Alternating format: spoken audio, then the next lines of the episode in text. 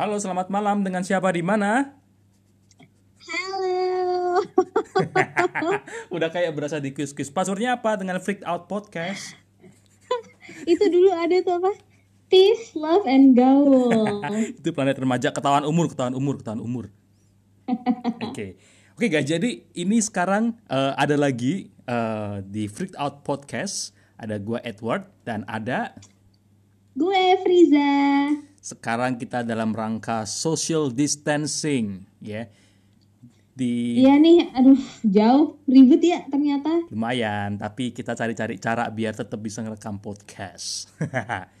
Untung udah ada With teknologi sih. can. Yoi. Eh padahal sebenarnya kalau kita ketemuan boleh tahu. Eh tapi nggak boleh ya kita nggak boleh pergi-pergi sih ya. Gak boleh, biar aman aja lah. Kita nggak mau jadi resiko jadi carrier, ya kan? Iya dan kita juga nggak mau dideportasi, Bo. Di Malaysia ini namanya MCO atau Movement Control Order, ya. Jadi Iya, mungkin kasih tahu dikit kali Wak. Maksudnya kayak kan kalau di Indonesia namanya PSBB. Nah, banyak orang nggak tahu ternyata kalau di Malaysia ini dia social distancingnya jauh lebih ketat dari di Indo gitu. ketat banget. Jadi di Malaysia ini di governmentnya dari pemerintah juga udah ngasih kayak beberapa daerah yang red zone.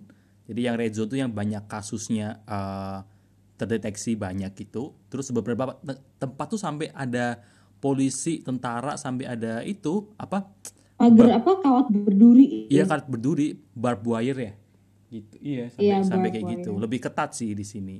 Oke. Dan di sini tuh kita nggak boleh nyetir apa lebih jauh dari 10 km kan ya? Iya nggak boleh. Itu bisa ditanya-tanyain di stop tuh kalau ketahuan nggak jelas lo kayak ngelanggar tuh kena dendanya seribu ringgit yang berarti 3,5 juta hampir 4 juta rupiah kalau ketahuan.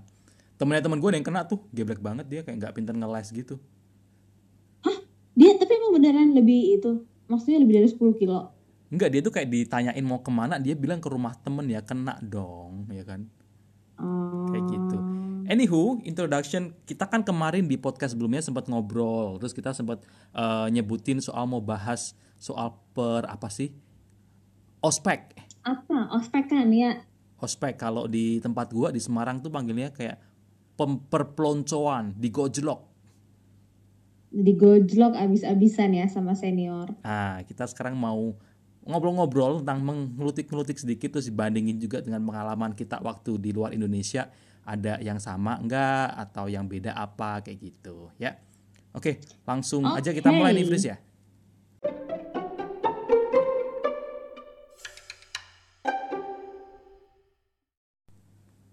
Oke, kalau ngomong soal ospek ya, kan sering ya Fris ya kalau dulu zaman-zaman dulu nggak tahu ya sekarang masih atau enggak, tuh yang berita ospek di Indo yang sampai ada yang korban jiwa segala gitu kan?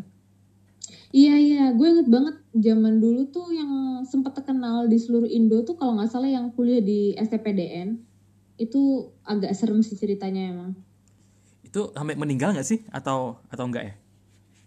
Seingatku meninggal kok makanya terkenal. Ya anyway, pendengar yang baik dan budiman coba di cross check lagi. Tapi yang yang gua inget tuh pasti kayak melebihi batas-batas manusiawi sih. Itu yang gua inget pasti. Heeh, terus katanya kalau nggak salah tuh kan dicek ya di otopsi atau gimana gitu, terus kayak ketahuan gitu um, what was fractured atau ada tulang-tulang retak atau Ih, mereka kan gila. bisa trace back nih dokternya apa ditinju apa gimana itu ternyata hasilnya tuh pretty scary gitu loh. Tapi kenapa sampai kayak gitu ya Fris ya? Lo ngerti nggak sih kayak asal usulnya muasalnya tuh dari mana dulu? Kalau menurutku sih di Indo memang ospek kan dari dari dulu banget ya. Maksudnya dari zaman kakakku sekolah tuh udah ada. Kakakku tuh like lima tahun lebih tua. Tapi eh tauku sih kalau kita ngikutin misalnya sistem pendidikan atau eh, ya hal-hal yang lainnya, mostly kan kita ngikutin orang Belanda ya Iya. di Belanda tuh juga emang ada ospek-ospekan, cuman bukan di area sekolah, tapi dia lebih ke kayak kalau di film-film tuh itu loh apa geng sorority atau fraternity itu kayak per apa ya persau, persaudaraan klub-klub kayak himpunan gitu, tapi dia kayak geng-geng gitu. Nah kalau misalnya masuk mau masuk geng tertentu, nah itu mereka harus di ospek dulu dan itu ospeknya yang aku inget di di Groningen dulu persis kayak ospek di Indonesia yang disuruh apa warna-warni lah ikut rambutnya mukanya dicat lah pakai ini pakai itu. Kurang lebih sih mirip ya kalau tapi iya sih kalau di Indo tuh kayak mulai ospek gila-gila tuh mulai SMA ya SMA ke atas ya. Kayak SMP seinget gue sih kayak nggak nggak ada sih kayak nggak terlalu ekstrim kalau SMP ya. ah berarti kalau di Belanda tuh lebih kayak masuk ke yang kayak kalau di US tuh ada yang apa sih? Beta kappa apa gitu sih ya yang kayak uh, di kappa beta gamma atau alpha kappa gitu-gitu. Pokoknya semua huruf Yunani itu. Cuman kalau di Amerika kan dia lebih kayak anak-anak berprestasi gitu kan. Cuman kalau di Belanda tuh dia akan ada asramanya sendiri. Jadi misalnya kalau kamu kuliah di Amsterdam kamu ikut geng apalah fraternity-nya gitu ya. Itu kan fraternity itu buat cowok sorority buat cewek kalau misalnya kamu masuk di fraternity-nya itu kamu bisa tinggal di asrama itu gitu dan networknya tuh bagus banget biasanya orang-orang terkenal poli politician politician Belanda yang terkenal tuh pasti awurin saya pasti sih tapi kemungkinan besar adalah anggota fraternity atau sorority gitu. Nah itu yang baru mau gue tanya tujuan mereka mau disiksa kayak gitu tuh buat apa? Tapi berarti tiap kampus tuh kayak sorority club sama fraternity clubnya beda-beda ya. Jadi kampus uh, A ada sendiri, kampus B ada sendiri, bukan gabungan gitu ya? Atau gabungan? Kalau kalau di US dia ngikutin kampus, misalnya kita kuliah di Brown University gitu kan, di Brown yeah. University itu ntar di dalamnya itu ada beberapa uh, fraternity sama sorority kalau nggak salah. Tapi kalau ah. di Belanda universitas itu nggak nggak ngaruh. Misalnya kita kuliah di aku kuliah di universitas A, kamu kuliah di universitas B gitu. Misalnya kita berdua sama-sama cewek. Nah, terus kita berdua masuk ke sorority club yang sama karena sorority club yang ini di Belanda itu tidak terikat sama kampusnya gitu. Oh, beda-beda berarti ya. Tapi berarti emang tujuannya tuh orang pada mau networking aja ya berarti ya? Iya, networking aja. Terus party-partinya tuh gila banget, men. Oh iya, yeah, itu sampai TV-TV kayak di film kalau di Amerika sih gue nggak tahu ya nggak pernah nggak pernah sekolah di Amerika cuma kalau di Belanda tuh kayak mereka tuh sampai punya satu apa ya aula gitu ya. Kayak uh, pabrik bir tua yang dijadiin aulanya mereka itu di mana mereka bikin kayak upacara-upacara apa pengangkatan anggota baru terus uh, party-partinya semua di situ. Dan itu sangat-sangat eksklusif gitu. Makanya mereka mau aja di ospekin Oh, tapi kalau ya tapi kebayang sih kayak lo zaman-zaman SMA, zaman-zaman kuliah tuh kan gengsinya gede ya. Kayak lo kalau mm. se masuk geng apa yang keren tuh kayak bangga nggak sih kayak iya gua nih gitu kan. Iya, kayak apa sih kalau kata orang Indo tuh uh, gengsi gitu loh, masuknya tuh memang buat gengsi. Oke, okay, tapi oke okay, kalau dari cerita lo ya berarti yang gua bisa ambil sisi positifnya ini tujuannya buat networking terus buat lebih ke future lah lebih ke depannya ya tapi itu gue setuju sih terus tapi yang gak gue ngerti tuh kenapa mesti ada siksa-siksa gitu sih ngerti gak sih? Kayak di malu-maluin gitu menurut lo tujuannya apa sih kayak gitu? Buat ngelatih mental gitu. Uh, mental itu satu sih cuman apa ya mungkin mereka ini kali sebenarnya tujuan awalnya tuh untuk ice breaking aja supaya seru-seruan. But then you know karena kan mereka posisinya lebih senior kan jadi mungkin ada rasa you know pengen menindas. Which I think itu sebenarnya manusiawi sih kalau menurut gue. Untuk karena sekarang gini deh kalau uh, kamu lebih tua gitu kan dari orang lain terus in some in some way you are expecting to be respected gitu kan karena lo lebih tua dan kamu ngerasa kamu lebih tahu banyak gitu. Gila hormat Tapi dong. Mungkin gitu kadang-kadang Uh, uh, cuman mungkin agak kelewatan batas aja kadang-kadang. Kalau gue digituin gue bilang respect is to be earned gitu. exactly, exactly. Kan kamu barusan bilang gitu kan, respect is like it has to be earned. Dan ngerasanya anak-anak junior ini kan mereka baru mulai, how else can they gain the respect? Makanya di ospek dulu gitu. Kalau kayak berarti menindas yang lemah gitu ya. Enggak sih kalau kita mikirnya sekarang sih kayak ih kayak gitu. Tapi kalau zaman-zaman dulu kayaknya juga ya itu aja sih. Tapi sebenarnya gue nggak apa-apa sih kayak lo disiksa di gitu. Cuma yang sering terjadi itu kan kayak kalau udah ke kelewat batas nggak ada pengawasan. Itu yang sampai makanya kejadian yang sempat masuk berita di Indo kan yang kayak apa namanya tadi apa SN MPTN STPDN STPDN iya dan itu kayaknya memang ini sih maksudnya kalau disiksa dalam apa ya masih ukurannya manusiawi mungkin nggak apa-apa ya. Atau mungkin kayak kegiatan yang berguna di masa depan misalnya disuruh menyiksa untuk bikin simpul tali lasso kayak apa gitu ada gunanya mungkin nggak apa-apa. Cuman kalau kayak cuma dikerjain for fun gitu to be honest aku nggak setuju sih. Tapi kayak beda banget sih yang kayak ke, waktu gua pertama kali ke Malaysia terus kuliah kan ada orientation weeknya tuh. Itu hmm. kayak beda banget tuh. Nggak ada yang namanya ospek yang literally itu kita satu minggu itu duduk di auditorium uh, terus di brief kayak ini kampusnya fasilitasnya ini ini ini. Kalau lo ntar submit assignment tuh gini gini gini. Terus apa namanya uh, apa uh, ada ekstrakurikulernya apa apa aja gitu. Terus accommodation hmm. kalau kayak gitu lebih kayak gitu. Jadi emang benar-benar orientation week tuh perkenalan perkenalan. Nggak gitu ya? ada tuh yang namanya kegiatan fisik sama sekali. Icebreaker ada. Satu dua gitu kan. Cuma nggak ada gitu. Terus kalau lihat yang nggak yang buat supaya lo ditindas gitu kan? Enggak tapi kalau dipikir-pikir juga sebenarnya ya momennya berlalu gitu aja gitu loh. Nggak ada yang kayak mengena ngerti nggak sih? nggak ada yang nggak ada cerita. Kalau sekarang uh, kayak gue cerita sekarang ya gitu-gitu aja gitu ice breakingnya apa memorable. aja yoi ice breakingnya aja dulu apa gue kayak nggak terlalu inget tau nggak sih apalagi soalnya lo masih pertama kali dateng sendiri nggak kenal siapa-siapa gitu kan? Hmm, bener juga sih bener-bener. Kalau uh, aku pas kuliah orientation weeknya iya sama sih kayaknya mungkin di luar nggak nggak ada yang aneh-aneh. Cuman ada ada fresher party sih biasanya. Jadi kalau misalnya abis orientation weeknya selesai, itu kan seminggu tuh. Nah itu hari Jumatnya, Jumat pertama, mereka akan bikin fresher party. Itu biasanya dikelola sama student union. Jadi ntar kita beli tiketnya, dan man, ini I think people are gonna be so jealous. Jadi kalau di Leeds itu, like beer itu murah banget buat. Yeah. Dan kalau kita ikut kayak fresher party gini, kan kita udah bayar tiketnya buat uh, makanannya tuh, makanannya bisa buffet kan. Aha. Let's say bayarnya tuh 10 pounds gitu lah ya.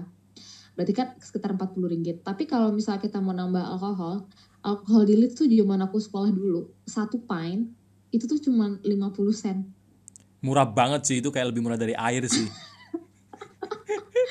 iya gila kan 50 sen men pada mabok dong pada wasted dong pasti Iya wasted sih. Cuman ya itulah fresher party. But I think that's about it. Nggak ada yang aneh-aneh gitu. Tapi itu ya kalau kan lu baru seminggu pertama kuliah tuh. Kalau lo datang ke party nggak punya geng kayak lo kagok nggak sih kalau apa tapi emang tujuan itu emang biar itu biar lo kenal banyak orang di party itu? Iya jadi kalau kita orientation kan itu biasanya kayak per jurusan ya, per jurusan atau per kelas gitu, per program lah. Jadi kalau pas di fracture party ini memang untuk kita supaya kenal dari orang-orang yang uh, apa namanya dari jurusan lain, tapi satu kampus. Jadi setiap universitas tuh pasti bikin partinya sendiri-sendiri.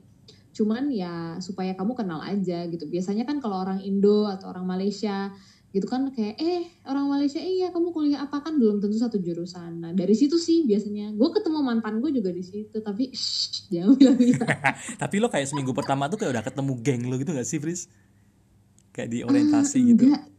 Enggak sih enggak. Kalau soalnya tuh pertama ketemu kan lo masih jaim jaim gitu iya kan? makanya. Dan terus lu party kan kayak kagok gitu gak sih?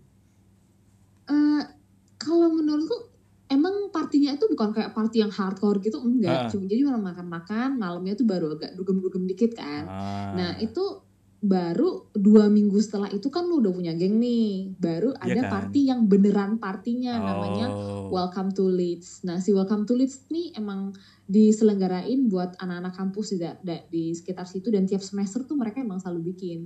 Nah party itu yang kamu datang sama geng-gengnya gitu. I see. Eh off topic nih ya ngomong-ngomongin party ya. Lo ada nggak sih temen yang kayak lo nggak pernah ketemu dia waktu siang hari? Itu lo setiap kali ketemu tuh di party di party di party. Ada nggak sih uh, seingatku sih nggak nggak ada. Soalnya kan ya mohon maaf ya kan aku orangnya bukan gaul banget gitu jadi temennya tuh dikit. Maksudnya nggak yang party doang maksudnya kayak nggak nggak yang hardcore party kayak lu cuma minumnya di bar itu gue pernah tuh sama temen gue kan kita ketemu terus ngobrol-ngobrol-ngobrol terus lama-lama tuh kita ngomong gini eh lu sadar nggak sih kita ini ketemu nggak pernah lihat matahari bener bener juga sih. Selalu ketemu ada dia ulang tahun lah di zoo terus ketemu apa terus kita ke bar kayak gitu. Terus kayak iya kita sama sama, sama sekali nggak pernah lihat satu sama lain di, di bawah matahari ini ya selalu udah malam. Iya iya iya kayak gitu. Gak sih. Jarang-jarang kayak nyambung nggak nyambung. Soalnya mungkin Iya. Soalnya mungkin mahasiswa kan kalau ya karena kalau aku kan mahasiswa beneran buat belajar jadi Ya gue juga. teman dulu dulu gue juga mahasiswa beneran baru-baru aja kok begini. Pakai duit jadi teman sendiri. belajar eh jadi teman belajar tuh sekalian gitu teman dudung juga. Temen gue waktu kuliah dulu alim-alim sih nggak alim-alim sih baik-baik sih. Terus kayak angkatan gue itu kan paling banyak angkatan Indonya anak Indonya tuh. Dan itu entah kenapa kayaknya lu percaya nggak sih law of attraction kalau lo emang niat belajar atau niat apa tuh ntar pasti ketemu orang-orang yang juga niatnya sama dan iya dong Iya kan? Dan kayak angkatan gua itu dibandingin angkatan angkatan-angkatan lain tuh paling paling bener kayak angkatan-angkatan bawah Oh tuh ya? kayak angkatan-angkatan bawah tuh udah kayak pada yang dugem sampai muntah-muntah fotonya di Facebook kayak gitu cuy. Kayak gue yang gila itu kan masih duit orang tua ya. Dan mungkin mereka ada duitnya Iya. lah gitu. Tapi angkatan gua pun yang gua tahu teman gua tajir melintir tuh nggak kayak gitu ngerti gak sih tetap hidupnya tuh masih Hmm. kayak sama kayak yang lain kayak gitu ini sih sebenarnya prinsipal sih Ya anyway back to the topic man sebelum Eh, kita iya. lebih jauh Oke, tapi- tadi kan ngomong soal itu ya. Terus ntar ya abis ini lanjut ke session 2, kita bakal ngobrol-ngobrol soal pengalaman pribadi kita. Mungkin kalau nggak tentang ospek, tentang what is the closest experience to penggemblengan ini ya. Oke, oke stay tune. Oke, kita langsung lanjut ke session kedua.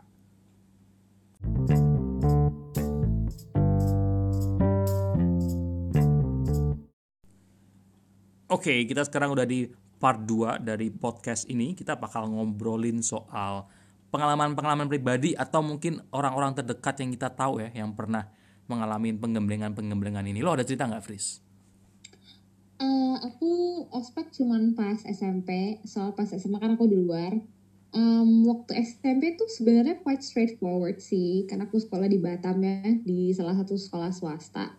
Itu tuh hari pertama aku inget banget disuruh ikat rambut eh, warna pelangi. Jadi ada tujuh kan Mejiku Hibiniu terus pas kita datang itu kita disuruh bawa papan dari kertas eh, kertas apa ya? Kertas karton ya namanya yang warna-warni itu Kertas Iya, kertas karton, karton kertas. Manila. Heeh. Karton atau Manila? Oh iya kertas kertas Manila I think terus disuruh kayak bolongin gitu terus dikasih tali rafia. Nah itu setiap anak-anak baru itu dikasih nama sayur-sayuran gitu. Jadi nama namaku waktu itu kentang Kena tanggung. dan iya dan itu tuh aneh banget like what the fuck man. Jadi kita tuh cuma dikasih satu buku, satu buku itu uh, kita akan disuruh minta tanda tangan anak-anak semua anggota OSIS which is like mungkin around 30 orang gitu ya.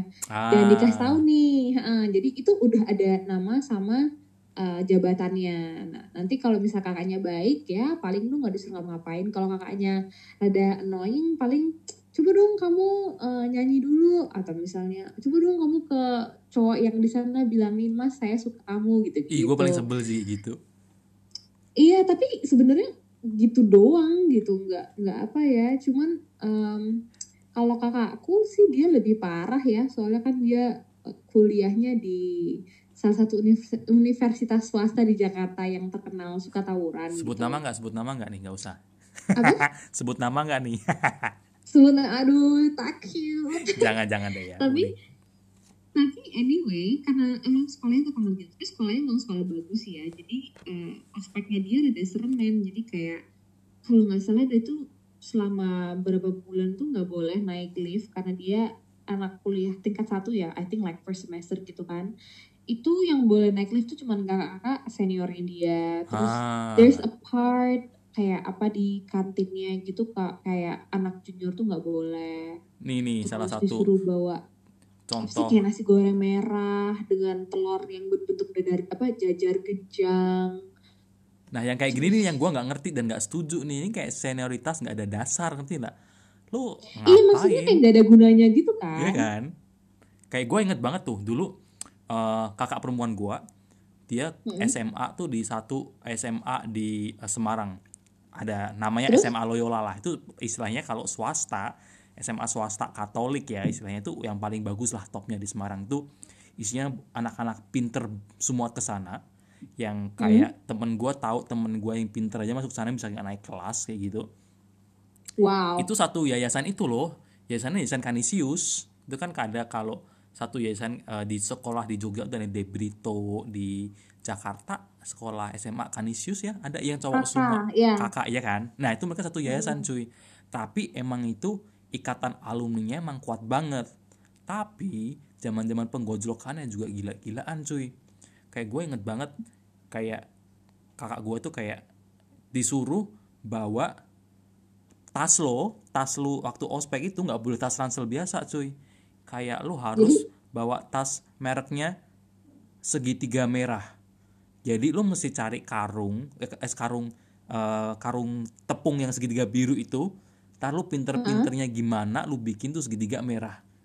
Terus lo kasih tempel kertas lah tempel apalah kayak gitu. Terus bener tuh yang dia suruh bawa makanan lu makan siang cuma boleh bawa nasi sama tempe berapa biji atau tahu berapa biji. Yang apa tahunya juga harus dipotong dalam sekian sekian ukurannya nih. Kalau nggak salah inget kalau nggak salah kayak gitu. Tapi gue inget banget emang itu salah satu yang ekstrim kalau masalah orientasi orientasi kalau SMA gue iya sih. kan? iya iya. nggak jelas aja gitu. Iya tapi itu bagus sih itu tapi terus dia biasanya kayak yang lo bilang habis kayak seminggu ospek kan terus minggu terakhirnya tuh kayak ada uh, malam malam apa sih namanya inaugurasi apa apa gitu ya. Itu yang di mana mereka udah kayak yang uh, ya, lebih yang ini udah kayak apa penutupannya gitulah ya. Iya tapi gue masih nggak ngerti itu kayak kenapa lo. Kan tuh di mana mana lo kalau sebagai panitia atau sebagai osis tuh merasa tuh keren banget kan kayak kamu mana atributnya? Gitu mana papa namanya? Sebut nama saya tiga kali teriak. Siapa? Kakak ini ganteng kakak ini ganteng kakak ini ganteng kayak gitu. Itu kayak... ini ini ini kamu ini ya unleash your inner osis ya? Nggak sempat masuk kan soalnya nggak berprestasi.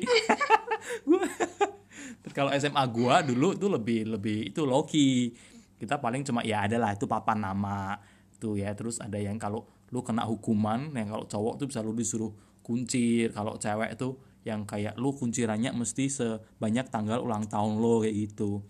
Jadi kayaknya Gila itu yang tanggal 31 kasihan banget. Lumayan itu udah kayak kepang di Bali. Kalau di tanggal 31 gua ke Bali dulu suruh kepangin mbaknya di pinggir pantai.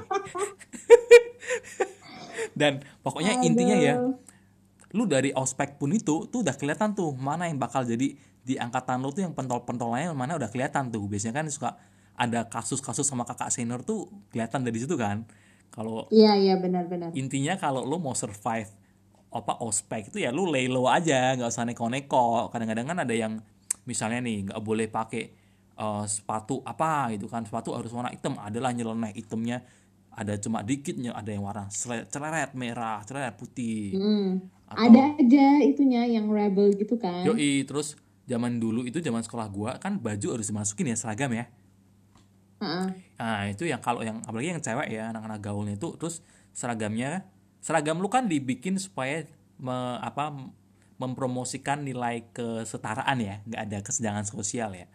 Jadi uh itu kan potongannya juga yang lurus kalau cewek jadi nggak menonjolkan bentuk badan kayak gitu. Terus ada aja yang pasti kayak bajunya itu dikecilin cuy. Jadi kayak ngebentuk body. Terus kayak ini karena itu kali gara-gara film ADC kan ADC terus banyak lah yang inikah rasanya juga zaman zaman dulu kan kayak gitu baju bajunya dikecilin seragam seragam SMA gitu kan terus iya tapi kayaknya sampai sekarang deh itu kalau baju baju ya? nah terus kan masih. kan aturannya tuh baju lo mesti dimasukin ya kan nah kalau hmm. yang anak-anak rebel ini nggak suka masukin baju kan terus yang mereka bikin tuh di bawah baju lo freeze itu mereka kayak dikasih karet gitu loh kayak?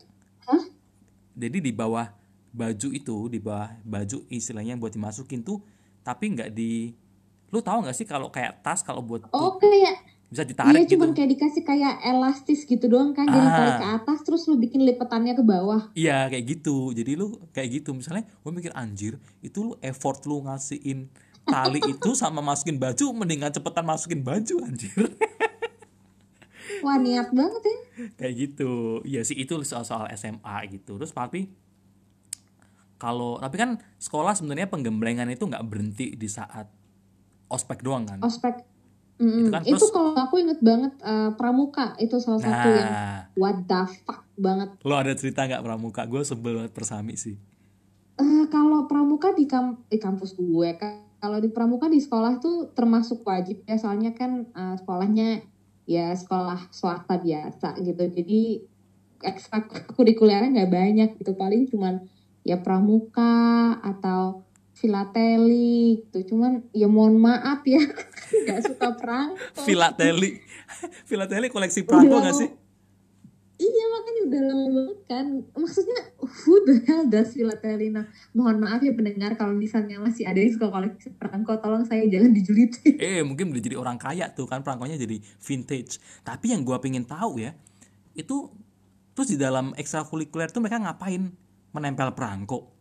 Atau lebih surat menyurat kayaknya sih ini mereka kayak lu tau kan kalau orang eh nggak tahu mungkin lu nggak tahu ya. Jadi kalau orang filatel itu kayak punya albumnya sendiri gitu. Jadi yeah, yeah, dia yeah. akan bikin kayak kategori gitu kan. Misalnya oh ini dari Eropa ini perangko perangkonya semua. Oh ini dari Asia. Terus oh. ada yang tahunnya beda-beda. Terus ada kayak perangko yang uh, limited edition gitu-gitu. Nanti eh to be honest ya nggak tahu gue apakah mereka kayak gosip-gosip tentang perangko? Itu berarti kayak dari kedengarannya itu kayak ekstrakurikuler ekstrakurikuler elit ya?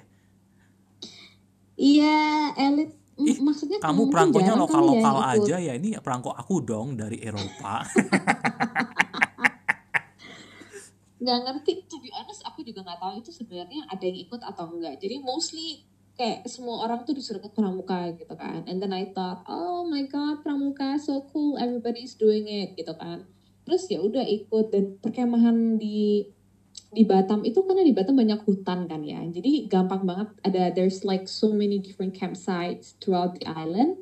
Dan nggak tahu kenapa sekolah gue tuh suka ekstra gitu. Jadi kalau orang perkemahannya tuh misalnya cuma persami gitu ya which is Sabtu Minggu atau perjusami cuma Sabtu Minggu. Kalau sekolahku tuh bisa coba jusa jusa misen atau kajusa misen like the hell siapa camping lama banget. Terus apa ya gue paling nggak suka tuh kayak kalau camping di sekolah tuh kayak ada acara jurit malam terus yang pagi-pagi lu dibangun teriak yeah, yeah, yeah, yeah, yeah. kayak aduh itu I don't know why the hell did I do that gitu. WC-nya nggak sih? WC-nya sebel gak sih?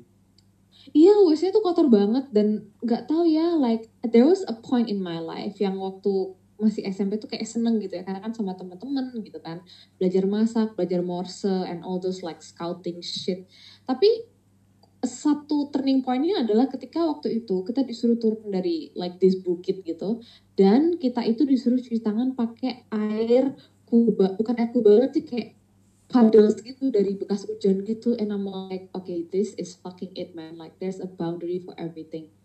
Gak lagi-lagi tapi gitu. kenapa suruh cuci tangan pakai air kubangan itu? Atau emang sengaja? Atau emang karena nggak ada air? Atau gimana?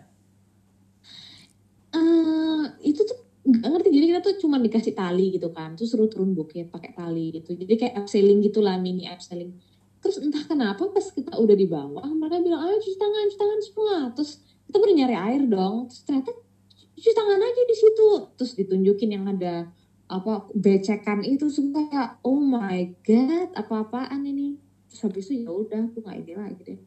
Gue inget banget dulu pernah waktu SMP. Hmm. Tapi tapi nyokap gue emang nggak pernah suka sih gue ikut pramuka.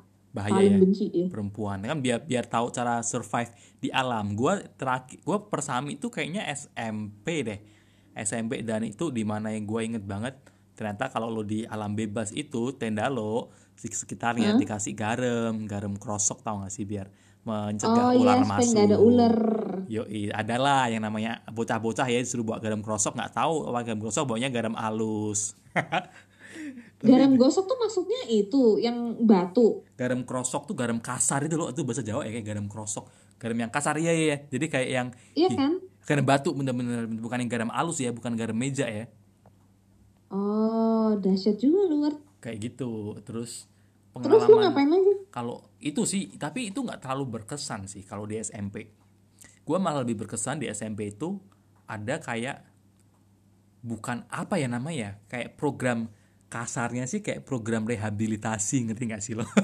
Itu kayak jadi SMP gua dulu itu uh, salah satu SMP ternama swasta di Semarang. Dan mm. kita zaman gua SMP dulu kelasnya belum banyak cuy. Jadi kelas sat, kelas sekarang dia manggilnya kelas 10 ya kelas eh 7 8 9 1 SMP 2 SMP 3 SMP karena gedungnya kita terbatas kelas 1 sama kelas 3 SMP itu masuk kelas pagi. Yang kelas 2 SMP itu maksudnya hmm. kelas siang karena jumlah kelasnya belum banyak kan terbatas. Uh. Nah kalau lo dari biasa sekolah pagi dari zaman TK sampai SMP kelas 1 terus lo sekarang masuk kelas siang itu kan berarti pola hidup lo ganti pola belajar lo ganti ya kan itu ya, jadi bener. banyak anak-anak yang kayak nilainya terus turun yang jadi mungkin kelas 1 SMP-nya pinter kelas 2 SMP-nya mungkin dia nggak kurang bisa beradaptasi jadi dia nilainya turun Nah, kebetulan hmm. gua nilainya turun. Iya, yeah, tapi juga ada satu faktor lagi yang nge-trigger kenapa gua dimasukin program itu. Itu karena ada temen gua, dia habis liburan dari Bali. Pinter hmm. banget ya. Pinter banget dia liburan dari Bali. Pinternya, pinternya itu ya emang pinter sih, tapi dia balik Semarang itu dia bawa oleh-oleh souvenir souvenirnya apa nggak sih di Bali lo tuh ingat gak di Bali itu paling paling banyak souvenir itu souvenir apa ingat nggak yang itu gantungan kunci surfing itu. Gantungan kunci bener tapi yang bentuk titit bentuk kemaluan laki-laki. Oh. kan banyak kan di Bali tuh dari gantungan yang lu mau yang kecil sampai asbak rokok juga ada apa namanya genitalia itu. Terus dia ah, bawa gantungan kunci ini. Terus dikasih lah ke teman-teman kita kan anak SMP wah ketawa-ketawa kan. Ada satu anak kayaknya ngelaporin dia ke guru BK ini nih ini apa temen gengnya ini nih bawa ini gantungan kunci ini. Kita dipanggil dong itu jadi kayak itu kasus. Karena itu juga gue rasa kita dipanggil gue se sekelompok itu dipanggil uh, yang ke masuk rehabilitasi ini. Tapi ada juga sih teman gue yang dipanggil cuma dia pinter jadi nggak dipanggil juga. Jadi kayak emang yang turun terus kena kasus ini tambah lah udah kan. Itu hmm. Sabtu malam dipang apa jadi Sabtu malam balik ke sekolah sampai keesokan paginya sampai hari Minggu. Gue inget banget uh, gue nggak tahu inget kita ngapain aja tapi yang gue inget itu kita dikasih tugas masing-masing di malam-malam. Kayak oke okay, misalnya kamu Friza kamu nih sebenarnya kita lihat dari nilai kamu kelas 1 ini kamu pinter uh, bahasa Indonesia. Ya, ya tugas kamu tugasnya tuh dia jadi dihubung-hubung gitu. Kalau lu pinter di bahasa tugasnya lu tahu nggak suruh apa itu dikasih Apa? dikasih koran. Koran tahu kan? Koran kompas depan itu lu suruh ngitungin huruf vokalnya ada berapa aja. A nya berapa i nya berapa u nya berapa e nya berapa o nya berapa. Oke itu satu. Ya kamu misalnya yang lagi satu kamu berlima kamu pinter matematika kan? Iya sekarang tugas kamu adalah menghitung apa total keliling lapangan ini. Dan lapangan sekolah gue itu gede. Ada dua lapangan basket Terus? sama dua lapangan volley tuh dikasih penggaris 30 cm cuy dan lo suruh ngitung lapangan suruh ngitung keliling lapangan gitu tengah malam ya terus ya ampun. terus ada yang misalnya lo pinter apa kesenian disuruh bikin patung kecil-kecil orang-orangan dari dari dari play-doh dari malam mm -hmm. dari lilin sebanyak 100 biji dalam waktu yang ditentukan ya kan Gua nunggu dong. Wah ini pinter matematika udah nih. Pinter ini udah nih. Pinter bahasa, pinter uh, pinter udah. Nah dan ya sisanya terakhir dong. Biasanya kan save the best for the last dong. Disuruh apa tau nggak? Disuruh ngosek WC dong. Ya sisanya kalian kan kalian bakal nginep di sekolah. Jadi kalian harus kalian bakal mandi di sini kan. Kalian harus bersihkan toiletnya supaya bersih supaya besok dipakai juga sudah bersih. Anjir lu bayangin sekolah gue tuh sekolah gedung Belanda tua kita nggak sih? Terus kan oh yang God. pasti tipikalnya angker dan itu sekolah dekat Lawang Sewu cuy. Lawang Sewu lu tahu kan ceritanya? Oh my iya iya iya dan WC WC-nya itu yang di pasti kalau WC Belanda itu kan di pojokan lah atau di bawah tangga yang pasti udah gelap gitu. Aduh itu parah banget sih. Dan besok paginya tapi tuh kan, bersihnya rame-rame kan? Rame-rame cuma tetap aja cuy serem aja. Lampunya kan lampu kuning-kuning gitu kan gila men. And jijik kali kalau gue lebih jijik kali ya. Jijik lah tuh kan lah lu tahu sekolahan itu WC-nya baunya bau amoniaknya kenceng kan kayak kayak gitu. Iya benar nah terus udah terus besok paginya karena ini sekolah Katolik kita bangun subuh subuh kita disuruh ikut uh, jalan salib. Jalan salib itu kayak mengenang peristiwa sebelum Yesus disalibkan gitu. Yang peristiwa pertama pertama kedua ketiga gitu. Jadi dia ada kayak total beberapa 14 apa 13 gitu ya. Jadi kayak 14 station tapi ditaruh di seputar sekolah. Sekolah gue gede ya dan gue disuruh dari satu session ke session lainnya tuh kita disuruh ngebrangkang pakai lutut ngerti gak sih? Pagi-pagi matahari belum terbit Wuh, itu gila sih. Wow. itu gue inget banget itu pulang siang-siang dijemput gue makan siang tidur tuh bablas sampai hari Senin besok paginya masuk sekolah lagi tau nggak? Kayak tidur mati. Bener itu capek banget gila. Capek mental capek fisik. Itu sih. Itu parah banget. Terus lu ada pengalaman? kenapa? Ini enggak gue inget-inget kalau emang gue kalau kita tahu ya kalau di Indonesia sekolah Katolik itu kan biasanya memang disiplin banget ya. Dan gue hampir banget masuk sekolah Katolik di Malang. Ah, namanya Korea Yesu and I heard so many like Ah, very disciplined stories about it gitu. Mungkin kalau gue di situ ya jadi berbeda kali ya. Mungkin I would probably be end up doing things like you did. Iya bener-bener dan sekarang sekarang lucu ya kita udah cerita ya. Cuma gua rasa sih apa yang kita alami itu dulu ngebantu banget ngebentuk kita yang sekarang gitu kayak kayak sekarang ya teman-teman gua yang sampai sekarang gua masih in touch yang dari Semarang yang Hmm? itu dari SMP cuy. Jadi yang kita kalau kita ngomong tuh nyambung, pikirannya itu mindsetnya tuh kayak nyambung itu dari SMP kayak gitu. Tapi mungkin itu ngaruh ya. Em, kalau mungkin tergantung pribadi masing-masing ya. Cuman kalau kayak waktu aku di SMP, karena kita berdua sekolah di sekolah swasta kan pasti muridnya nggak terlalu banyak ya nggak kayak sekolah di SMP negeri. Jadi kalau dibilang eh, sisterhoodnya sih, aku masih like still in touch with like some of them yang emang bener-bener deket. Tapi kalau dipikir-pikir bener juga sih karena itu orang-orang yang dulu ke pramuka juga, yang Iya kan? notabene ya satu grup gitu. Ah, berarti emang ada faedahnya ya. Mm-mm, mm-mm. Lo dulu sekelas berapa orang, Fris? Kalau pas aku SMP itu nggak pernah lebih dari 25, I think. Ih, dikit ya. Dikit, dikit. Gue tuh inget Cuman banget. pas aku SMA lebih dikit lagi, Bo. Pernah, kalau kan aku sempat sekolah di Singapura. Nah, itu tahun terakhir itu aku pindah karena ya karena aku jarang masuk sekolah di Singapura itu sering bolos aku dipindah ke sekolah internasional dulu Ih, gila lo. di Batam Sekolah sering bolos malah dipindah ke sekolah internasional, malah dinaik pangkatin.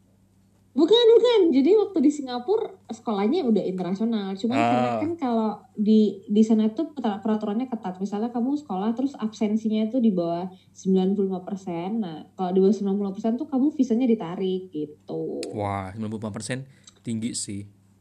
Iya, terus dulu kan aku sering bolos ya. Jadi aku like mungkin cuma 50% gitu visaku sebelum visaku ditarik terus aku pindah ke another international school gitu di Batam. Nah, itu satu kelas cuma like 12 orang, men. Dikit banget, tapi international school sih. Kelas gua tuh dulu udah kayak sekampung, men, 40. Misalkan gua paling inget kayaknya sempet sampai 45 orang deh zaman SMP itu. Satu kelas. Iya, 45 orang. Gurunya maksudnya kalian nggak nakal gitu? Ya pasti ada lah yang nakal-nakal, pasti ada gua tuh termasuk apa ya? Kayak gua nggak teng nakal juga sih, kayak gua tengah-tengah lah, medium-medium. Kayak di dan oh, gitu. jadi kayak dulu kan kalau lu cenderung duduk kan sama, sama teman lu sendiri kan jadi zaman zaman SMP tuh sering diatur ada denah tempat duduknya jadi tiap seminggu itu diputer jadi gurunya yang ngatur lu duduknya di mana jadi ada iya Oh. jadi itu eh ya itu dulu zaman gua SMP itu jadi tiap kali gurunya masuk kan ya namanya anaknya banyak ya jadi itu di depan eh, tiap meja guru tuh ada kayak eh, legendnya ada kayak petanya ini yang bagian depan namanya siapa aja jadi kalau dia mau nunjuk tuh tinggal lihat lihat itu denahnya denah tempat Oh duduknya gitu. Yo, kayak gitu. Itu zaman-zaman SMP kayak gitu. Itu berarti. Kalau gue SMA-nya yang nakal. Kalau SMP biasa aja. Nggak pernah tuh kayak dipanggil kepala sekolah gitu jarang. Nakalnya gimana, Fris? digembleng nggak? Ada ada nakal-nakal yang bikin lo sampai masuk ke penggemblengan kayak gua nggak? Kalau di kalau di sekolah sekolah apalagi waktu yang pas di international school itu nggak ada karena mostly like kayak anak kami semua eh tapi ini ngomongin soal sekolah ya ini aku ada tips berguna banget nih. Jadi kalau uh, anak eh, apa kita kita yang berencana untuk punya anak di masa depan, kalau aku boleh saran itu karena kita selalu pengen yang terbaik ya buat anak-anak. Cuman aku nyadar banget karena aku pernah sekolah di sekolah ghetto, pernah sekolah di sekolah swasta dan pernah sekolah di sekolah internasional. Aku ngerasa kayak kalau di sekolah untuk apa menghargai tiga-tiga sekolah itu tuh berguna untuk kalau satu anak tuh dapat pengalaman semua gitu. Jadi pas kecil di sekolah ghetto, kenapa?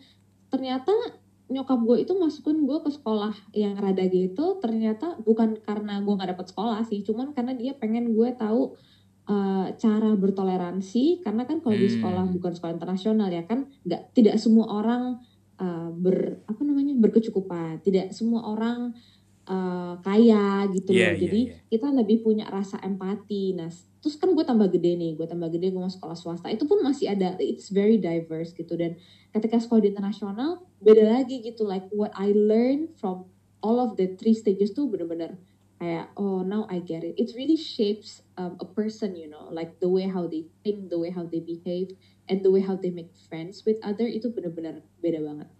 Lo jadi lebih apa nilai apa sih empatinya Kayak, tinggi nggak sih?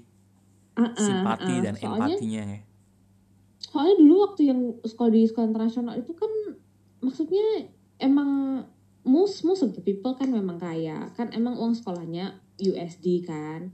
Cuman I feel like ya rasa empatinya mungkin nggak seperti kayak kamu sekolah di sekolah uh, negeri gitu loh beda aja. Tapi kalau soal nakal-nakal yang aku inget sampai dipanggil kepala sekolah itu gara-garanya ini ini goblok banget sih. Jadi pernah waktu itu kita ulangan biologi dan teman-teman gue tuh kagak ada yang belajar men. SMA terus nih ya SMA ya? Ah SMA terus udahlah masukin aja itu buku di laci lo gitu kan. Terus kalau kita lagi apa pelajaran biology yang bahasa Inggris itu bukunya emang tebel kan? Karena kan dari Amrik tuh. Udah terus biologi Inggris pusing gak sih lo? udah biologi ya. bahasa Inggris pusing gak sih lo? lumayan. Makanya nyontek kan. Terus ujian nih. Nah terus kebetulan guru biologi itu my homeroom teacher. Homeroom tuh kayak wali kelas gitu kan. Ah iya iya terus teman-teman kan gue udah selesai nih ujian gue terus yang dari belakang dari kanan kiri tuh nanya-nanya terus pengen kayak eh uh, freeze freeze liatin dong nih jawaban nomor tiga apa. Eh freeze freeze yang ini jawabannya apa? Terus kan gue buka buka bukunya dong di bawah laci kan. Gue cari ini halaman berapa tadi? Kan gue udah udah ada jawabannya gitu karena bukunya itu gue flip flip I keep on flipping the page. Akhirnya dia berat ke satu sisi dan akhirnya bukunya jatuh karena itu jaring-jaring laci gue lo keringet dingin terus, gak sih? Gitu kedebuk gitu langsung anjir. Iya terus aku langsung yang kayak fuck I was like fuck you guys. Ya udah akhirnya kena detensi gue like I think kena throughout my school period di sekolah itu tuh aku dapat like tiga atau empat detention slip gitu. Itu anjir itu yang namanya nyontek contekannya jatuh. Itu keringet dingin gak sih? Jadi lo kayak udah tinggal anjir. mati sih mati sih mati sih mati sih. Yeah I thought it was like that is that is it man seriously. Terus ada satu lagi kalau ini aku ngerasa agak kurang ajar sih ya. Jadi bukan bukan aku yang ngelakuin. Jadi kalau di sekolahku yang di sekolah internasional itu kasusnya adalah guru-guru kita tuh rata-rata dari Filipina dan ada satu guru yang uh, namanya Mr. R. Gutierrez. Dia baik sebenarnya dia ngajarin waktu itu math and economy. So kita lagi baca economics and then dia ngajarin segala macam. Terus gue nggak tahu ya siapa gitu in, within my class. Tiba-tiba kayak provoke gitu kayak I don't like the way how you talk about gini gini gini gini. Tiba-tiba dia marah. Terus dia keluar dari kelas gitu kan. Terus abis dia keluar dari kelas dari kelas terus guru gue tuh bilang gini uh, whoever that doesn't like me being here please feel free to step out of the class. Gitu dia bilang. Langsung semua? Eh, terus gue nggak tahu kenapa tiba-tiba semua orang keluar men. Anjir terus kan gue kayak uh, krik krik krik. Ya udah gue keluar juga which I kind of regretted lah peer know? pressure Makanya gak sih lo? iya peer pressure. Tapi justru hal-hal kayak gini lah yang you know I feel like karena mostly kita kan ngerasa kita bayar sekolah ya dan bayar sekolah mahal. Jadi sometimes there are people who think that they have I don't know they have the rights to be rude to the teacher in a way. Iya sih ini coba ya kalau misalnya ada mungkin yang dengerin kita yang muda ya. Kayaknya enggak sih yang kayaknya dari kita banyak kan udah seumur sumur kita. Tapi di saat itu kita tuh nggak mikir ngerti nggak sih? Kita kayak merasa kita punya wewenang lebih daripada guru itu karena kita ih gua bayar duit sekolah gaji lo itu dari duit gua. Kayak gitu kan misalnya dan tapi enggak tapi gini loh Ward. Kalau dipikir-pikir ya miris banget. Karena zamannya dulu kita meskipun kita ada pemikiran seperti itu tapi kita kan tahu batas ya. Kita kan nggak mungkin kayak nampar gurunya iya sih, atau apa. Tuh kayak masih ada rasa hormat gitu loh yeah. sama guru kita. Dan masih ada rasa segan masih ada rasa takut. Anak-anak zaman sekarang apalagi kayak yang di sekolah negeri atau nggak peduli deh sekolah apa itu banyak banget video-video yang aku tonton. Dan itu tuh yang it's just downright rude man. Like the way how they talk to the teacher the way how they treat their teacher bahkan orang tua muridnya pun juga kasar sama gurunya which I think it's very sad. Itu kan ada yeah. tuh yang kayak opininya tuh karena sindrom di mana lo dari kecil lo tumbuh selalu dipuji sebagai yang benar. Oh bisa gini. Oh good job. Ini guys ini good job. Terus lama-lama jadi si anak ini merasa entitled merasa dia the best ngerti nggak? Jadi secara nggak sadar kadang kadang-kadang orang tua juga ber apa ikut ada andilnya dalam secara nggak nggak sadar maksudnya lo kalau ada anak lo anak lo bikin apa suatu lo pasti lo mau puji dong ya kan? Tapi ternyata yeah, yeah. researchnya tuh ada ternyata kayak gitu. Kalau lu over praise itu leading to this kind of behavior waktu anak lu udah gede kayak gitu parenting is not easy. Wah bahaya juga ya. Wih kita topiknya ke sini lagi. Off topic lagi. Tapi benar untuk tapi untuk iya. siapa pun yang dengerin podcast kita yang masih muda yang masih sekolah please do respect your teacher gitu loh. Yeah, karena eh, bener-bener guru itu ya I would never thought like I could be who I am without my parents and my teacher. Itu bener. Gue ya kadang-kadang tuh sering ngerasa sedih kalau kayak misalnya ada guru lo yang lo tahu emang hidupnya tuh nggak yang berkelebihan ya yang kayak mm. ya tapi nggak yang kurang juga tapi ya kayak karena ada saatnya dia susah kayak gitu kan mm-hmm. dan lo sekarang nanti faktor umur juga ya di mana lo dulu masih kecil dan lo sekarang kayak so much have changed in your life terus kalau mm. lo lihat somehow like bump into them kayak they are still like kind of like at the same position kayak gitu kayak they are still probably like teaching the same thing at the same school sit at the same desk di ruang di ruang, di ruang guru gitu kayak itu sih. Gue itu sih yang kayak gue sering ngerasa kalau gue balik ke kampung halaman itu bukan nggak usah guru lah ya kalau lu ada kan pasti di kota lu ada pengemis di lampu merah mana gitu kan. Anjir mm -hmm. 15 tahun eh 10 tahun kemudian masih ada di situ kayak gitu dan di mana like so much so many things have changed have in changed, your life yeah. you know kayak gitu harus makanya true, ber, true. bersyukur and always be kind to each other kayak gitu kayak yeah. guru lo iya sih nggak ada guru lo tuh lo nggak bakal yang sekarang ini nggak ada gitu Iya, kita tahu apa sih? Dan parahnya dulu adalah waktu uh, di Batam kan itu di sekitar Batam tuh ada pulau-pulau kecil yang lain ya. Hmm. Jadi ada satu guru bahasa Inggris dan dia tuh tinggalnya tuh bukan di Batam, di pulau kecil gitu di belakang Pulau Batam namanya itu Pulau Belakang Padang. Meskipun dia tidak tinggal di Pulau Batam, dia tidak pernah terlambat untuk ngajar kelas bahasa Inggris. Dan I don't know, which I think it's really sad when I think about it now. Dulu tuh anak-anak kelas tuh malah suka ngejakin ibu ini gitu karena ibu, selalu ibu ini tuh nggak pernah terlambat walaupun dia tinggal di belakang Padang nama pulaunya tuh belakang Padang terus mereka suka nyanyi lagu ini Bo walau badai menghadang gitu di depan ibu itu soalnya itu katanya mereka ibu itu walaupun badai menghadang tuh tetap akan ada di sekolah dia tuh nggak akan pernah absen which I think sekarang nih ya as an adult gitu aku ngerasa kayak oh my god you know yeah, her dedication yeah. Yeah, to yeah. teach people it's gila weh. Cuman dulu tuh kita sangat-sangat apa ya we're just not as appreciative as we are now gitu loh. Karena kita iya bener sih.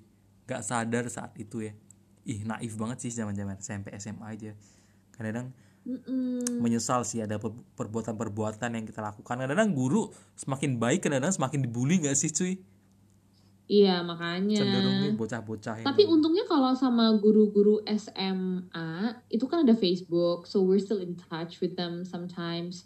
Terus kalau guru SMP ada beberapa juga di Facebook. So I I still like you know keep in touch on like where they are. Sometimes I send them a Ah. Facebook message and ask them like, oh bapak sekarang ngajarin di mana, things like that. Terus paling bangga ini ada salah satu guru gue, dia anaknya dapat beasiswa ke Amerika men. Beuh, iya. Dan dia akhirnya jalan-jalan ke Amerika like uh, few, I think last year she went to the US for a month gitu. Gue demen sih. kalau lihat yang guru-guru kayak gitu kayak misalnya kayak kadang-kadang mereka harus studi banding. Terus kan gue ya yang bener yang gue masih kayak keep in touch tuh guru-guru SMA gue Fris. Bener. Kan tuh zaman-zaman Iya kan? teknologi udah ada kan. Terus kayak Iya, mereka tuh sempat studi banding ke Korea gitu kan. Oh gue seneng lah kayak gitu terus ya that's ada nice. That's beberapa nice. guru tuh ada yang memang kelihatan memang dia dari keluarganya yang berada kayak gitu ah jadi kok jadi kita ngomongin guru-guru ini ini buat disimpan buat hari guru aja nih terus ada cerita ada cerita lagi nggak Fris lo yang masalah-masalah penggemblengan penggemblengan atau mungkin Eh, ada sih, tapi yang ini masuk dalam yang pramuka tadi ya. Jadi kayak salah satu yang paling paling paling gue benci itu adalah apa namanya jurit malam UKUK itu loh. itu gue nggak tahu sih fungsinya apa selain buat nakut-nakutin orang Iya, jadi tuh itu bener-bener geje banget, men. Like, kamu dibangunin jam maybe like 11.30 at night gitu kan. Terus disuruh apa baris di depan tenda, ditutup matanya, and then kayak ada api unggun gitu kan. Ah. Terus mereka akan bilang kayak oh reflects to your like you know um your previous mistakes, things like that. oh Habis itu kamu disuruh jalan keliling sekolah, gelap-gelap, kamu cuma dikasih lilin satu. Terus kamu nanti ditakut-takutin ada yang jadi hantu lah deket-deket situ. Cuman kayak, men ini tujuannya apa men? iya like, iya iya iya Itu like serem banget, like seriously like it scared the shit out of me. Oh makanya lu sekarang jadi takut-takut begituan gak ada itu kali Fris atau emang dari dulu udah Iya. takut Gak sih dari dulu udah takut. Nah tapi sekarang bayangin gitu deh. Kan bayangin ya aku dari dulu udah takut penakut. Emang penakut gitu ya. Terus disuruh kayak jurit malam gitu. Like actually I didn't even remember how I survived. Cuma kayaknya kalau perempuan tuh bisa pergi bertiga apa berempat gitu. Jadi nggak sendiri. Cuman kalau Ah. cowok harus sendiri. serem sih itu kalau di sekolah masih mending ya kalau di kan ada tuh yang kadang-kadang mereka di hutan kayak gitu cuy terus Iya. Lebih serem no, I, I, Oke, let's don't not like go to let's not go there. I know you don't like this topic. Ngomong-ngomong soal tadi yang lu bilang soal refleksi-refleksi itu, Heeh. itu tiap lu kalau di SMP atau lu mau pergi sekolah Katolik tuh pasti ada namanya ikutan retret, retret rohani. Itu di mana lu bakal kayak uh, one of the weekend, maybe kayak sekitar dari hari Jumat sampai hari Minggu, lu bakal pergi nih misalnya kalau Jakarta ke daerah Puncak, kalau di Semarang kita pergi ke daerah namanya uh, Bandungan. Jadi Bandungan di Semarang itu satu jam dari Semarang, kayak dataran tingginya, jadi itu adem-adem, jadi enak lah kalau lu buat meditasi itu enak. Jadi itu banyak kayak pertapaan-pertapaan suster romo tuh daerah daerah atas sana. Itu nginep di rumah doa gitu nggak sih? Iya, iya nginep rumah doa, rumah retret itu kan. Dan zaman gua SMA tuh gua ada tuh pergi ke situ. Tuh zaman-zaman tuh lu pastilah ada yang disuruh lu nulis suruh nulis surat ke orang tua lu lah kayak gitu. Ada yang session yang kayak malam-malam kayak iya semua pejamkan mata terus pikirkan apa yang kamu sudah lakukan pada orang tuamu sambil apa lagunya Melly Goeslaw oh bunda gitu anjir Oh, itu dari itu pengen nangis gak sih? Iya, itu dari yang suasananya hening ya. Terus bentar-bentar kan. Dari kiri, dari depan. Terus dari belakang lama-lama udah stereo semua. kayak gitu kayak gitu.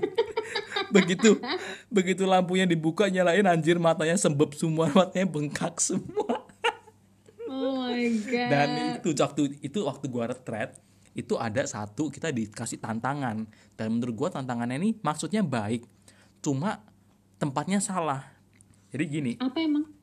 kan kita sekarang tuh gampang kalau nyari makanan dapur udah ada udah sedia kayak gitu kan. Masak dimasakin. Jadi tujuannya sekolahan gua ini mau ngelatih lo belajar untuk dapatin makanan dengan hasil jerih payah lo sendiri. Nah jadi di dekat rumah retret nggak deket sih kayak 20 menit jalanan turun dari tempat retretnya itu ada pasar.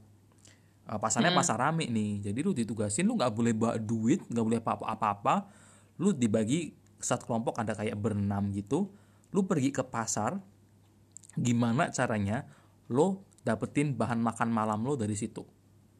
Jadi terserah lah lo misalnya kayak lo mau bantuin si ibu-ibunya beres-beres atau bantuin nurunin sayur dari dari truk kayak gitu atau kayak gitu lu terserah lo mau ngapain. Yang penting lo lakukan sesuatu jadi lo imbalannya lo minta misalnya seikat kangkung lah atau satu biji tempe lah kayak gitu. Masalahnya yang gua nggak setuju ini orang-orang di pasar tuh kan bukan orang-orang berlebihan ya. Mereka kerja kerja sendiri juga ya. Kalau mereka iya, bisa yeah, yeah. ambil ngas, apa ada karyawan ya mereka udah ada karyawan dong. Ini datang anak SMA dengan baju Giordano-nya ya kan zaman dulu Giordano keren kan dengan sandal sandal Crocs-nya. Yang istilahnya ini anak-anak SMA-nya berada lu datang ke tukang jual sayur minta bu bisa dibantuin apa bu? Gitu. Nanti uh, terus ibunya kan bingung kan itu kenapa? Gitu. Oh dapat tugas nanti bantu nanti mungkin imbalannya bisa dapat seikat kangkung atau atau tempe. Itu seikat kangkung dia kan bisa buat makan dia keluarga sendiri daripada dikasih ke kita. Ya kan? Iya sih. Kayak gitu dan gue nggak setuju. Jadi uh, yang kita lakuin kita tetap buat duit dikit buat duit terus kita akhirnya beli cuy kita tetap beli kayak beli sayur uh, beli tempe cuma kita tetap bantuin lah jadi kita kayak oh beres-beres beres-beres cuma bu ini mau tempe tapi kita beli ya pokoknya kayak gitu loh terus Oh, baik juga lu. Iya, begonya. Tapi itu kita beli tempe kan. Wah, tempe bisa digoreng nih, seneng kan. Kita beli tempe. Tempe itu kan ternyata kalau lo baru dibikin nggak nggak jadi nggak jadi kayak nggak nempel kayak lemper gitu loh. Jadi kayak terurai biji kedelai, terus dibungkus daun hmm? pisang, terus dia fermentasi baru dia jadi satu freeze kayak lu jadi pertama tuh kayak apa ya kayak puding yang belum beku ngerti gak sih oh masih kayak ya belum set gitu lah pokoknya iya jadi apa namanya kita beli tempe nggak taunya itu tempe baru dibikin hari itu. Jadi kalau mau dimakan itu baru bes bisa besoknya tuh dua hari lagi. Kita bawa ya udah selesai tuh. Kita buat tempe malam-malam mau masak wah dibuka ambiar. Tempenya biji kedelainya berjatuhan anjir. Gue bilang anjir ini kena zong banget kayak gitu. Itu ya. Tapi itu ngelatih mental juga lah. Kita pulang hujan-hujanan kayak gitu. Jadi lebih bisa menghargai kayak gitu Iya sih kayaknya ini ya kalau zaman-zaman sekolah tuh lebih apa ya appreciative on on like what you actually have. Yoi, bener-bener. Cuman aku pernah sih kayak kapok ini quite a short story. Jadi di film-film itu di iklan apalagi ya ini pelajaran untuk tidak selalu melakukan apa yang kamu lihat di TV jadi di TV itu enggak serius serius jadi di TV itu ceritanya ada anak di kampung gitu anak di kampung okay. ini dia enggak lagi hujan dan enggak ada payung dong obviously di kampung nah dia tuh ngambil kayak daun gitu terus dia iupan gitu di yeah, bawah yeah, yeah, yeah. apa berteduh di bawah daun Typical. ini terus lari pulang mm, terus waktu itu kebetulan pas aku pulang sekolah hujan juga men Nah, terus nyokap gue kan kerja, jadi dia selalu kalau jemput tuh selalu terlambat gitu. Aku mainlah ke rumah temenku yang mungkin cuma like few hundred meters from the school gitu. Terus aku pikir, oh mami di mana? Oh mami di sekolah ya udah. Terus ah fuck hujan nih kan. Ya udah terus aku ngambil aja itu daun, terus aku lari kan pakai daun itu. daun apa nih? ke sekolah. Gak tahu kayak daunnya lebar gitu pokoknya. Terus udah nih ketemu kan sama sama nyokap, terus turun sampai rumah. Tiba-tiba men tanganku tuh ya dua-duanya kanan kiri gatel like beneran yang nggak bisa berhenti digaruk ternyata ternyata kenapa nggak tahu terus kata nyokap gue kan dia kamu ngapain deh gitu ini tangan dia gatel banget terus makanya kamu aneh-aneh sih pakai cara pakai daun segala itu terus antara disuruh sab Anta... disuruh sabunan yeah. lu pikir pasti ulet kan Getah nggak sih? enggak men. Getah dari itunya ternyata. Getah ya bener ya? Uh, getahnya dari daunnya itu ternyata yang bikin gatel. Akhirnya sama nyokap disuruh rendam tangan di minyak tanah. Baru udah habis suka gak gatel. Minyak tanah bisa ya? Bisa, oh pakai sabun gak ngaruh men. Sampai kata si apa sama kata nyokap gue kan itu udah minta ini aja rendam dalam minyak tanah terus I was like, what the hell? Like, are you even sure this is gonna work? So, yeah. udah coba aja dulu. Terus cut, uh, direndam like mungkin sekitar 5-10 menit gitu pas diangkat udah nggak gatal sama sekali. Oh, minyak tanah. Itu gue baru tahu ini sih. Tuh. ngomong-ngomong soal minyak dan obat-obat yang enggak itu ya. Gue dulu pernah waktu zaman kecil tuh bibir gue tuh sering kering pecah-pecah. Karena padahal udah minum udah apa. Lu tau nggak sama nenek gue dikasih apa tau nggak? Minyak cacing. Lu tau gak sih minyak cacing What the itu dari apa? Jadi itu dia beneran yang nyari cacing di tanah oma gue kayak ini peng, peng- pengorbanan sih nyari cacing cacing tanah cuy. Dibersihin dicuci terus ditumis. Kayak lo numis sayur kayak numis bawang pakai minyak dikit. Tuh terus ntar terus minyaknya diambil diolesin di mulut gua. Gua kan jijik gitu kan ya. Ih apaan sih? Jijik banget. Tapi sebenarnya minyaknya nggak ada rasanya. Rasanya kayak minyak habis bekas minyak goreng aja. Cuma lo tahu itu dari cacing aja kan. Geli. Ah kayak gitu. Oh eh. God. Tapi did it work? uh, I think she applied like two times or three times and then I was like becoming a rebel. I was like ah enggak enggak kayak gitu. Tapi ya kayak, kayak gitu. Anywho uh, gimana nih kita nutupnya? Kayak oke tadi kan kita ngobrol sampai ngalor ngidul ya. Kita ngobrol soal uh, ospek. Ospek. tapi tapi bener Fris ya kalau dipikir-pikir ya. Yang kita ceritain dari tadi yang seru-seru tuh ya waktu ma- zaman-zaman penggemblengan itu ya. SMP SMA Iya sih. iya kan zaman-zaman camping yang berarti yang dulunya susah tuh sekarang kayak jadi lucu aja jadi mungkin secara nggak sadar juga itu melatih mental kita yang sekarang juga ya berarti ya Mm, benar-benar. Tapi kalau dipikir-pikir lagi, menurut lo ini uh, tradisi yang memang patut untuk dilanjutkan atau gimana? Ataukah sebenarnya ini nggak penting gitu loh? Udah lo ngapain sih pakai ospek? gua dilanjutin lanjutin sih gua rasa lanjutin cuma nggak usah lah yang kayak sok-sok senioritas yang kayak teriak-teriak suruh sok gila hormat tuh nggak usah lah. Lu kasih kegiatan-kegiatan yang untuk challenge mereka. Nah itu gua setuju gitu. Misalnya kayak yang kayak lo apa ya oh mungkin makanan nih cuma boleh nasi sama daun singkong. Oh dulu gua juga pernah gitu nasi sama daun singkong gitu kan. Dikasih makanannya gitu yang lain pada nggak doyan gua mah doyan mah daun singkong dimasak santan kuning gitu kan enak-enak aja yang lain kesiksa gua Enak kayak nasi padang. Yoi, yang lain tuh kayak, "Wih, sing daun singkong kayak gitu." Dikira gurunya kita kesiksa kan, guanya seneng. Tapi kayak gitu kayak pertahankan nilai-nilai yang emang bikin bikin mental kita ngelem cuma nggak usah lah yang sampai kekerasan kekerasan gitu dan dari sekolahan mesti harus diawasin lebih ketat nggak sih Fris? Iya, kalau untungnya sih kalau di sekolahku memang guru itu selalu ada ya. Maksudnya in in every single activity tuh mereka selalu ngawasin gitu. Jadi kalau dari sisiku sih mending kalau ospek it's it's a good tradition ya to be honest. Quite memorable juga apalagi pas kalau misalnya mau lulus lulusan and then you know we always laugh about what actually happened back in the day gitu kan. Bener. Cuman lebih ke kayak nggak usah berlebihan sih. Maksudnya berlebihan in a way that menginjek-injek orang, menginjak-injek harga diri, Yoi. terus katanya sampai ada dikencingin and Wih, things like that. Itu nggak itu perlu gila lah. sih. Ada kencingin ya, kencingin gila sih. Ada orang kepalanya sampai diinjek tuh ada word di Jakarta. Aduh, itu parah banget sih itu udah. Itu nggak tahu sih itu dasarnya apa. Gila sih kalau kayak gitu. Jadi Oke. gitu sih. Jadi I think kita berdua we can actually agree kalau misalnya ospek tuh does bring a good um, impact. Tapi cara eksekusinya mungkin harus uh, diawasi dengan ketat oleh supervisi dari guru-guru dan juga uh, apa tadi guru bilang terakhir? tata itu ya nilai tidak usah berlebihan dan jangan meng- sampai to a point where apa orang tuh kayak menginjak harga diri seseorang hanya karena senioritas dalam ospek tuh. Oke, oke deh. Kayaknya itu dulu ya dari kita kali ini. Lumayan lama nih podcastnya. Yang section keduanya lumayan panjang. Kita udah kayak udah kayak bergibah aja sebenarnya ini.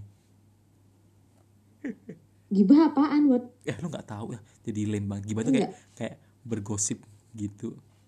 Bahasa Oh, oh, zaman oh. sekarang cuy. Update-update Oke deh. kayak gitu. Oke deh kalau gitu eh, sampai ketemu lagi di podcast selanjutnya. Kalau ada yang eh, mau suggest topik atau apa langsung aja bisa follow Instagram kita at freakedout underscore podcast di Instagram. Eh, DM aja Bisa kita. juga DM kita. Uh-uh. DM kita topik-topik yang pengen didengerin. Oke deh. Oke deh kalau gitu tetap eh, semoga semua tetap aman-aman ya. Tetap eh, di rumah aja, hashtag di rumah aja ya. Terus Stay safe, guys. stay safe ya. Oke. See you. See you.